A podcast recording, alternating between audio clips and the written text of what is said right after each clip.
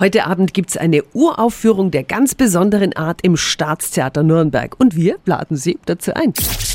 365 Dinge, die Sie in Franken erleben müssen. Odysseus Live heißt das Stück, bei dem die Zuschauer ein ganz gewichtiges Wort mitzureden haben. Cosmea Spellecken ist die Regisseurin. Guten Morgen. Guten Morgen, schön, dass ich bei euch sein kann so früh. Ihr stellt Homers Geschichte völlig auf den Kopf, oder? Ja, also wir haben die Geschichte von Homers Odyssee vor allem ins Heute geholt. Also Odysseus ist wieder zurück äh, in Ithaka nach 20 Jahren, 10 Jahre davon Trojanischer Krieg und dann 10 Jahre wusste niemand, wo er war, weil er war verflucht und auf Irrfahrt.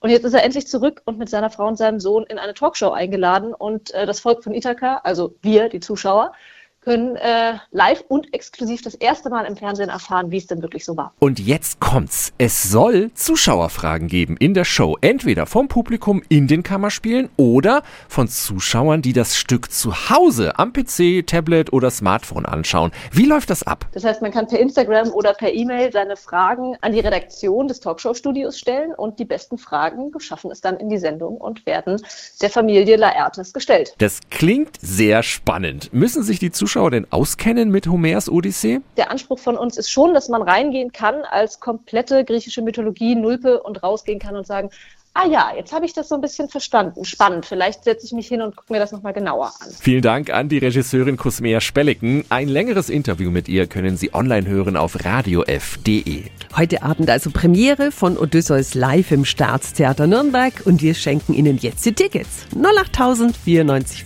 945.